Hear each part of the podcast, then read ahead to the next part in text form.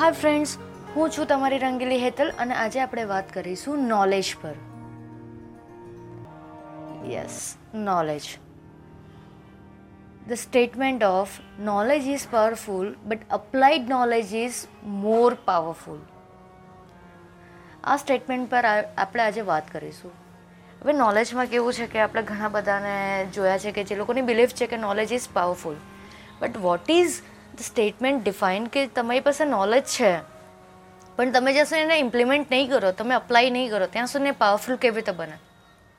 અને એમ, એ સ્ટેટમેન્ટ પણ સાચું છે I believe that so my point is કે તમારી પાસે કોઈ વસ્તુનું નોલેજ છે, તમે કોઈની સાથે શેર કરો છો તમે એની પર કામ કરો છો, અને જ્યાં સુધી એનું રિઝલ્ટ તમને ખબર ના પડે, ત્યાં સુધી તમને કેવી રીતે ખબર પડે કે તમારું જે નોલેજ છે પરફેક્ટ છે?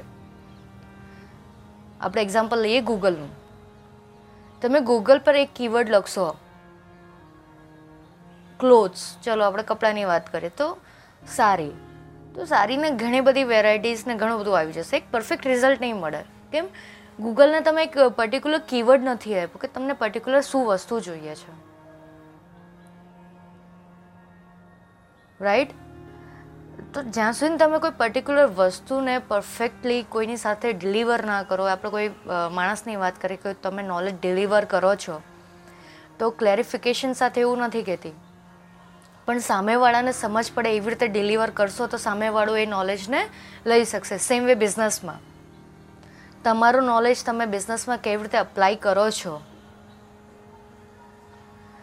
એ ડિફાઇન કરશે એનું રિઝલ્ટ પણ તમને નોલેજ છે ને, તમે અપ્લાય જ ના કરો બિઝનેસમાં ખાલી બીજાને કહો છો તો બીજો એ વ્યક્તિ બીજું વ્યક્તિ અપ્લાય કરીને અર્ન કરશે ને, તમે ખાલી જોતા રહેશો.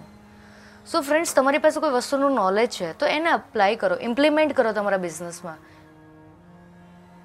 અને તમે જુઓ કે તમને શું રિઝલ્ટ મળે છે. તમારી પાસે નોલેજ છે તમે એને ઇમ્પ્લિમેન્ટ કરો છો, તમને ખબર પડશે કે રિઝલ્ટ શું આવે છે. રિઝલ્ટ સારું નથી આવતું, તો તમે એ જ નોલેજ સાથે તમે કોઈક નવી ટેકનિક યુઝ કરશો.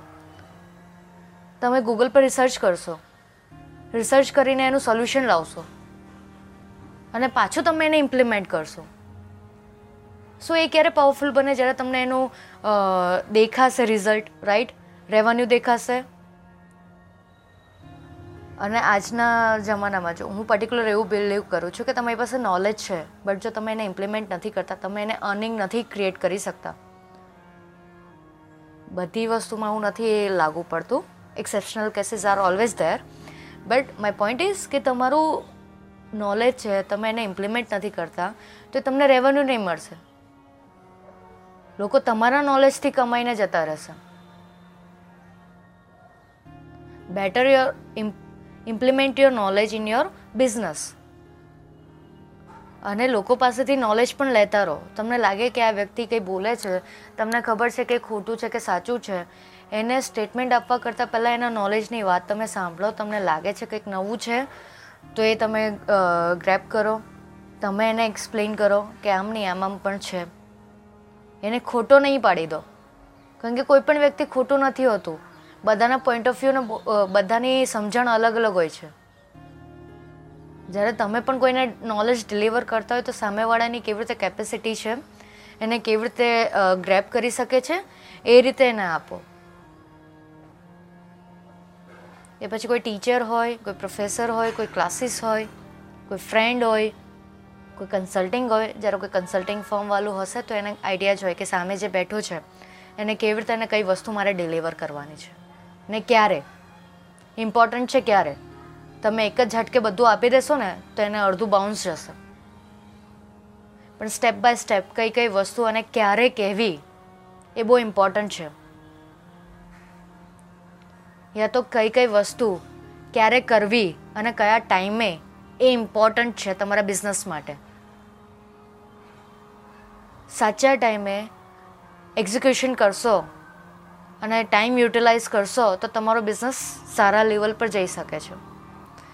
સેમ વે ફ્રેન્ડ્સ તમારા નોલેજને વેસ્ટ ન જવા દો ઇમ્પ્લિમેન્ટ કરો અપ્લાય કરો, તમને જે ગમે છે, જે રીતે ગમે છે, તમને લાગે છે ઓછું નોલેજ છે then try to get more knowledge about that particular thing and come with uniqueness then people will recognise you માર્કેટમાં રહેવા માટે તમારે તમારી પ્રોડક્ટને યુનિક રીતે, તમારી પ્રોડક્ટ યુનિક નથી તો એને યુનિક રીતે પ્રેઝન્ટ કરો.